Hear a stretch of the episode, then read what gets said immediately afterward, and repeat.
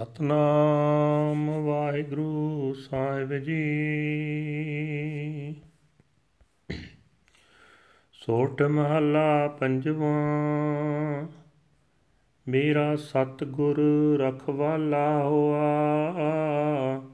ਧਾਰ ਕਿਰਪਾ ਪ੍ਰਭਾਤ ਦੇ ਰਾਖਿਆ।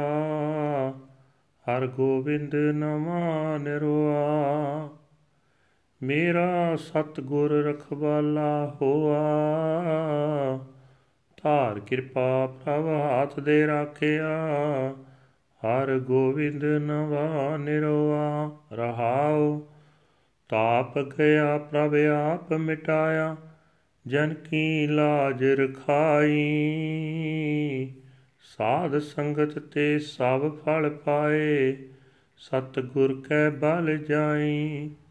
ਹਲਤ ਪਲਤ ਪ੍ਰਭ ਦੋਵੈ ਸਵਾਰੇ, ਹਮਰਾ ਗੁਣ ਅਵਗਣ ਨਾ ਵਿਚਾਰਿਆ।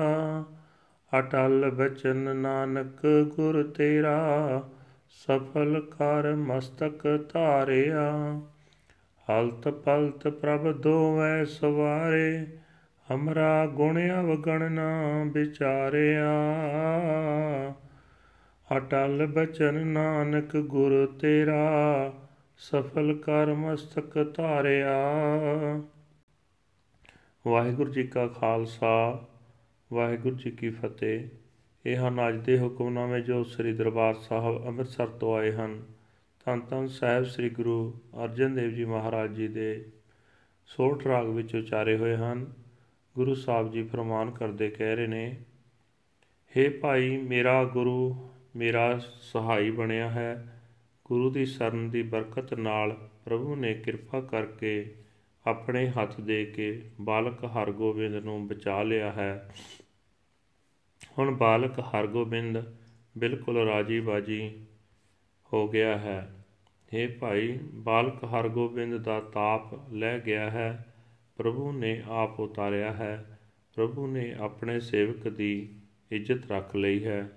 हे ਭਾਈ ਗੁਰੂ ਦੀ ਸੰਗਤ ਤੋਂ ਮੈਂ ਸਾਰੇ ਫਲ ਪ੍ਰਾਪਤ ਕੀਤੇ ਹਨ ਮੈਂ ਸਦਾ ਗੁਰੂ ਤੋਂ ਹੀ ਕੁਰਬਾਨ ਜਾਂਦਾ ਹਾਂ हे ਭਾਈ ਜਿਹੜਾ ਵੀ ਮਨੁੱਖ ਪ੍ਰਭੂ ਦਾ ਪੱਲਾ ਫੜੀ ਰੱਖਦਾ ਹੈ ਉਸ ਦਾ ਇਹ ਲੋਕ ਤੇ ਪਰਲੋਕ ਦੋਵੇਂ ਹੀ ਪਰਮਾਤਮਾ ਸਵਾਰ ਦਿੰਦਾ ਹੈ ਅਸਾਂ ਜੀਵਾਂ ਦਾ ਕੋਈ ਗੁਣ ਜਾਂ ਔਗਣ ਪਰਮਾਤਮਾ ਚਿੱਤ ਵਿੱਚ ਨਹੀਂ ਰੱਖਦਾ हे ਨਾਨਕ ਆਖ हे ਗੁਰੂ ਤੇਰਾ ਇਹ ਬਚਨ ਕਦੇ ਟਲਣ ਵਾਲਾ ਨਹੀਂ ਹੈ ਕਿ ਪ੍ਰਮਾਤਮਾ ਹੀ ਜੀਵ ਦਾ ਲੋਕ ਪਰਲੋਕ ਵਿੱਚ ਰਾਖਾ ਹੈ। हे ਗੁਰੂ, ਤੂੰ ਆਪਣਾ ਬਰਕਤ ਵਾਲਾ ਹੱਥ ਅਸਾਂ ਜੀਵਾਂ ਦੇ ਮੱਥੇ ਉੱਤੇ ਰੱਖਦਾ ਹੈ। ਵਾਹਿਗੁਰੂ ਜੀ ਕਾ ਖਾਲਸਾ, ਵਾਹਿਗੁਰੂ ਜੀ ਕੀ ਫਤਿਹ। This is today's Hukamnama from Sri Darbar Sahib Amritsar uttered by our fifth Guru Guru Arjan Dev Ji under heading Sort, Fifth Mahal. My true Guru is my Savior and Protector, showering us with His mercy and grace. God extended His hand and saved Hargobind, who is now safe and secure. Pause.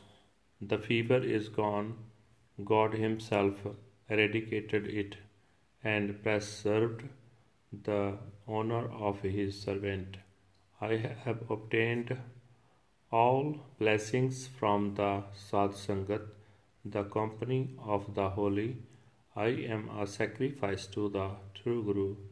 God has saved me both here and the hereafter. He has not taken my merits and demerits into account. Your word is eternal, O Guru Nanak. You placed your hand of blessing upon my forehead. Waheguru ji ਕਾ ਖਾਲਸਾ ਵਾਹਿਗੁਰੂ ਜੀ ਕੀ ਫਤਿਹ